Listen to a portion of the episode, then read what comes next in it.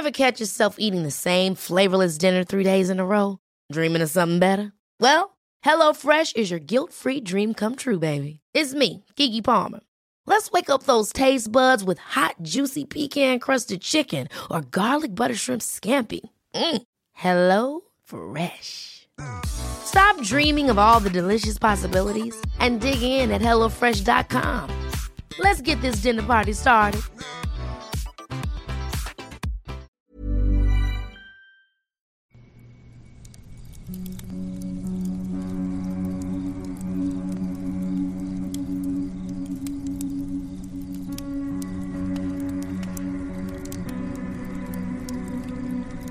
Ikaapat na kabanata Ang mga berbalang ng sulu Ito ang mga kwentong bumuo ng ating nakaraan. Mga kwentong unang naririnig sa mga liblib na lugar o sa mga pinakatagong bulong-bulungan. Dito ay pag-uusapan natin ang mga kwentong kababalaghan at misteryo na humalo sa kultura, kasaysayan at kamalayan nating mga Pilipino. Ang aking campsite ay isang safe space at bukas para sa lahat ng mga gustong makinig o kahit gusto mo lamang tumahimik at magpahinga. Ako ang iyong campmaster na si Earl at ito, ang Philippine Campfire Stories.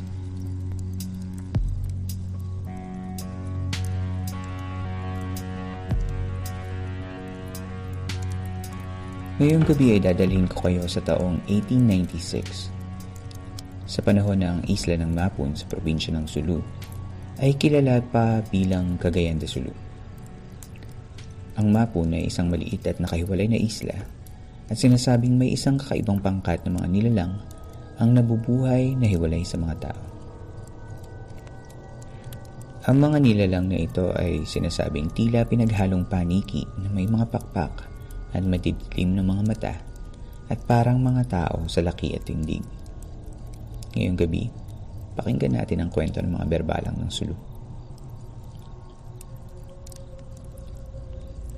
Ang isla ng Mapun sa hilagang silangan ng baybayin ng Malaysia sa dagat ng Sulu ay may sukat lamang na 12 kilometro sa kabuuan ng 23 kilometrong haba. Nang bisitahin ang isla ng Cagayan Sulu ni Ethelbert Forbes Kirchley ay napag-alamang maraming mga maliliit na nayon sa isla sa dakong ito at karamihan ay masukal na gubat at mga parang. Sumulat si Skirchley ng isang artikulo tungkol sa isla ng mga mamamayan nito at ito ay nilathala noong taong 1896 sa Journal of the Asiatic Society of Bengal. At kasama dito ang isang tanging kilalang ulat ng mga berbalang. Sa oras ng pagbisita ni Skirchley, dalawang pinuno ang nakikipaglaban para sa pamamahala ng isla. Ito ay sina Haji Muhammad at Haji Ibrahim. Bawat isa ay may halos kalahati ng mga nayon sa ilalim ng kanilang kontrol. Ngunit ang isang nayon sa gitna ng isla ay hindi inaangkin ng sino mang pinuno. Ito ang nayon ng mga berbalang. Ang mga taong nakilala ni Skirchley ay nagkwento ng maraming kababalaghan na bumabalot sa mga berbalang. Ang berbalang ay sinasabing mukhang mga normal na tao, maliban sa mistulang may pagkapusa ang kanilang mga mata. Paminsan-minsan, kailangan nilang kumain ng laman ng tao. At karaniwan ay nagkakasya na sila sa pamamagitan ng pagkain ng mga lamang loob ng mga bangkay ng taong kanilang hinuhukay. Ngunit kapag walang magagamit ng mga bangkay, hinahanapan nila ng tugon ang kanilang gutom sa pamamagitan ng mga nabubuhay ng mga tao. Upang magawa ang mga ito, ang mga berbalang ay nagtatago sa gubat at pagkatapos ay pinakakawalan nila ang kanilang mga espiritu mula sa kanilang mga katawan. Ang bawat isa sa mga ito ay humuhugis anyo ng isang ulo ng tao na may tila umiilaw ng mga mata at paa kapalit ng mga tainga na pumapagaspas na gaya ng mga pakpak upang ang mga berbalang ay makalipad. Dalawang bagay lamang ang maaaring proteksyon ng isang biktima mula sa pag-atake ng mga halimo na ito. Ang isang maswerteng iilan ay may isang bihirang hiyas na tinatawag na mutya ng niyog o isang anting-anting na kung minsan ay matatagpuan sa loob ng isang niyog. Ang mga ito ay ganap na nagtataboy ng lahat ng pag-atake ng mga berbalang. Ngunit mabisa lamang para sa taong mismong nakahanap nito. Ang mga mutya ay nawawala ng bisa kapag namatay ang kanilang mga may-ari o kung ang mga mutya ay ibinigay sa ibang tao. Kung hindi ka naman pinalad na makakita ng mutya ng niyog, ay may isa pang pananggalang laban sa mga berbalang. Ito ang katas ng kalamansi Kapag ibinuhos sa mga puntod ng mga kapamilya, pinipigilan nito ang mga berbalang na ng katawan ng bangkay. Kapag pinatak naman ang kalamansi sa mga kutsilyo, nagiging sandata ang mga ito laban sa mga espiritu ng berbalang. Ngunit ito ay nakakalito pa rin. Dahil habang papalapit ang mga espiritu ay maririnig muna ang isang malakas na daing. Hudyat na may berbalang na papalapit. Nagiging mas mahina ang tinig ng halimaw habang papalapit sila. Ang kanilang mga mata ay makikita bilang mga kumikislap na mga ilaw. Ngunit kung ang mga ito ay nasa harap mo, umikot ka patalikod at saksakin ang nasa likod mo dahil nandun ang mga berbalang.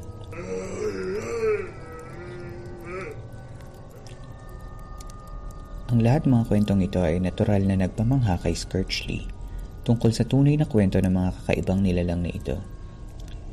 Kaya't nagtakta siya ng isang araw upang bisitahin ang nayo ng mga berbalang. Tumagal ng ilang oras upang makahanap ng isang tao na gagabay sa kanya at nang pumayag ang isang binata na gawin ito, agad na umalis si Skirchley at ang kanyang binatang gabay. Baka daw kasi magbago ang isip. Alas tres na ng hapon nang makapagsimula ang dalawa. Tinula ng kanyang gabay si Skirchley sa loob ng misteryosong nayo. Ngunit tumanggi na na makalapit pa sa loob.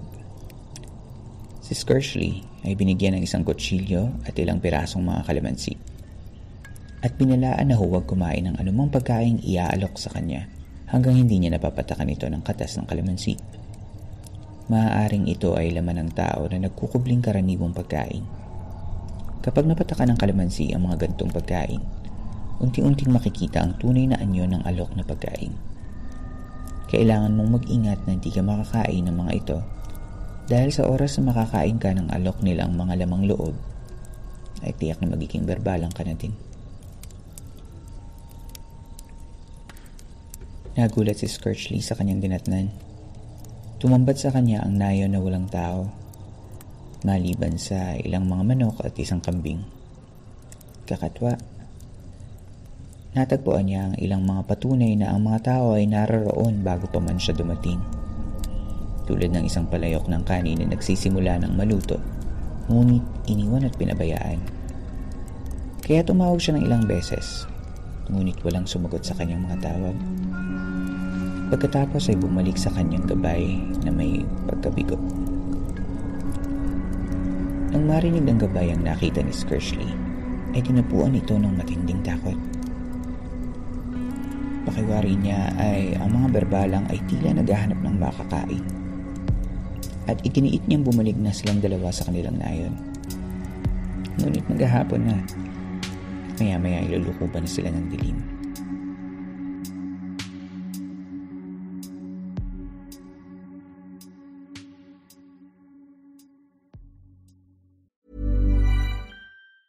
Ever catch yourself eating the same flavorless dinner three days in a row? Dreaming of something better? Well, HelloFresh is your guilt free dream come true, baby. It's me, Gigi Palmer. Let's wake up those taste buds with hot, juicy pecan crusted chicken or garlic butter shrimp scampi. Mm. Hello Fresh. Stop dreaming of all the delicious possibilities and dig in at HelloFresh.com. Let's get this dinner party started.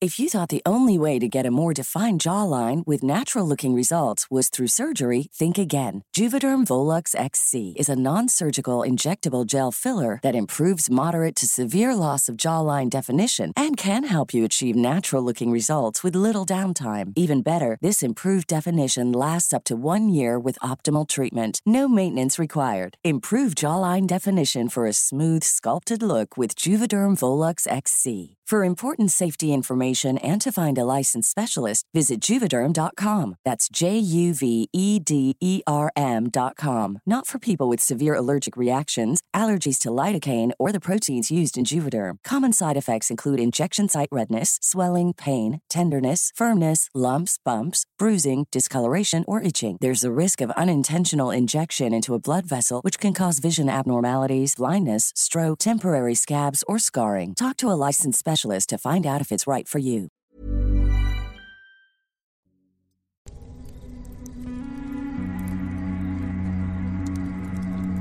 Sa isang maliit na lambak maya-maya pa, nakarinig sila ng malalakas na tinig na tila may dumadaing. Pinilit si Skirchley ng kanyang gabay na magtago sa matataas na talahib sa tabi ng kalsada at tumupo ng tahimik. Habang humihina ang mga daing, narinig ni Skirchley ang tunog ng mga pagaspas ng pakpak na wari mo'y paparating sa kanila. Nakita din niya ang mga tila mga putil ng liwanag na lumilipad sa kanyang ulunan. Sa paglagpas ng mga ito ay lumalakas ang tunog ng mga daing. Tumayo ang kanyang gabay at sinabing maaari na silang magpatuloy sa nayon nang wala na silang marinig ng mga pagaspas o mga daing.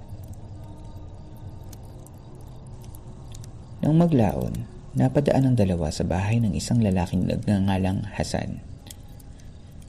Ang mga daing ay naging tahimik muli. Malamang ang mga berbalang ay nasa loob ng bahay na iyon, ani ng gabay. Ngunit sigurado siya na nagmamayari si Hasan ng isang mutya ng niyog, kaya't hindi siya nag-alala para dito. At pinilit na magtungo kaagad sa kanilang sariling mga kubo tungo sa kanilang kaligtasan. Sinasabing si Hasan ay isa sa mga naging kaibigan ni Skirchley sa pagbisita niya sa nayon. Maaga siyang bumangon kinaumagahan upang makipag-usap sa kanya at tingnan kung ano ang maaaring sabihin niya sa kanya tungkol sa mga kaganapan noong nakaraang gabi. Tumawag si Skirchley kay Hasan. Hindi tumugon si Hasan sa mga katok sa kanyang pintuan o sa mga tawag ni Skirchley. Dahil sa labis na kagustuhan makausap ang kanyang kaibigan, pinilit niyang buksan ang pinto. Pagdating sa loob ay nakita niya si Hasan. Nakahiga sa sahig ng kubo, sa tabi ng kanyang kama, at ang mukha nito ay puno ng takot at wala ng buhay.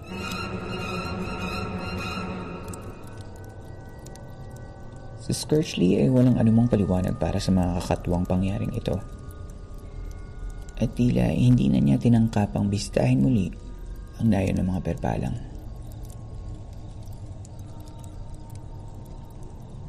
Ang evolusyon ng mga perpalang. Bakit nga ba inilalarawan ng mga berpalang sa maraming website bilang mga humanoid na paniki? Samahan mo kung alamin natin ang sagot. Maraming taon matapos mailathala ang tala ni Skirchley noong taong 1896. Ang kwento ay kinuha ng isang tanyag na manunulat ng science fiction na si Rupert T. Gould para sa kanyang librong Oddities. Ang librong ito na inilathala noong taong 1928 ay ang dahilan kung bakit naging tanyag ang ulat ni Skirchley na malamang ay nakalimutan na kung naiwan lamang ito sa Journal of the Asiatic Society. Ngunit si Gould ay gumawa ng higit pa sa pagpapakalat lamang ng kwento ng berbalang. Sa muling paglimbag ng tala, gumawa si Gould ng isang makabuluhang pagbabago dito. Hindi niya ginamit ang paglalarawan ni Skirchley ng espiritu ng mga berbalang. Sa inyo ng isang ulo ng tao na may mga paa sa tainga. Sa halip ay sinabi lamang niya na kayang pakawala ng mga berbalang ang kanilang espiritu upang manghuli ng mga biktima. Dahil sa kawalan ng paglalarawan na ito, karamihan sa mga mambabasa mula sa Amerika at Europa ay ipinalagay nila ang hugis ng mga nasabing espiritu upang umayon sa ideya ng mga Amerikano o Europeo sa espiritu bilang multo na may umiilaw ng mga mata. Bakit tinanggal ni Gould ang paglalarawan sa kanyang pagsasalaysay muli ng tala? Posibleng dahil napagtanto niya na ang kamanghamanghang paglalarawan ng mga berbalang ay hindi gaanong kapanipaniwala sa kanyang target market. Sa makatuwid, marketing. Ang libro ni Gould ay napakpopular na nagpatuloy itong muling mailimbag sa loob ng apat na pung taon matapos itong unang ilabas. At ang kwento ng berbalang, tulad ng ipinakita ni Gould, ay patuloy na naulit sa mga mas bago at mga mas kilalang libro. Mga libro ng kakaiba at hindi maipaliwanag na kaganapan. Ang lahat ng ito ay pinanatili ang kwento hanggang taong 1979. Isang pangkat ng mga tao na naghahanap ng mga kwento ng kamanghamanghang mga nilalang ay nakita ang kwento ng mga halimaw na ito.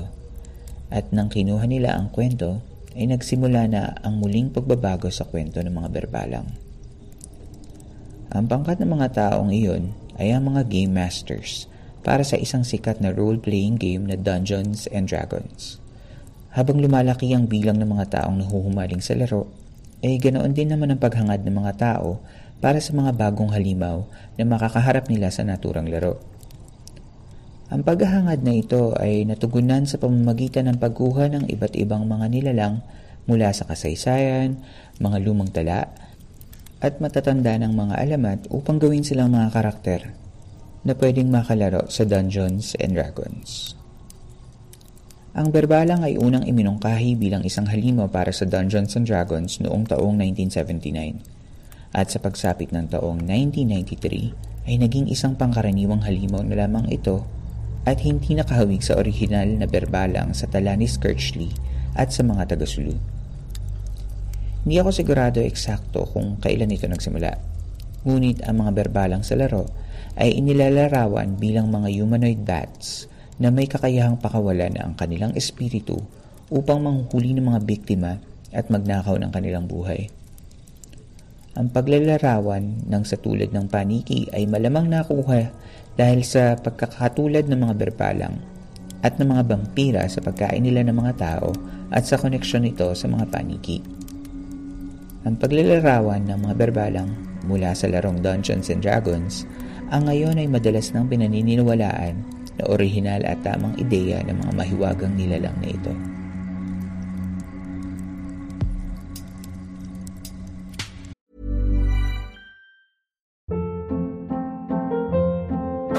Hold up. What was that? Boring. No flavor. That was as bad as those leftovers you ate all week. Kiki Palmer here, and it's time to say hello to something fresh and guilt-free. Hello Fresh. Jazz up dinner with pecan-crusted chicken or garlic butter shrimp scampi. Now that's music to my mouth. Hello Fresh. Let's get this dinner party started. Discover all the delicious possibilities at hellofresh.com.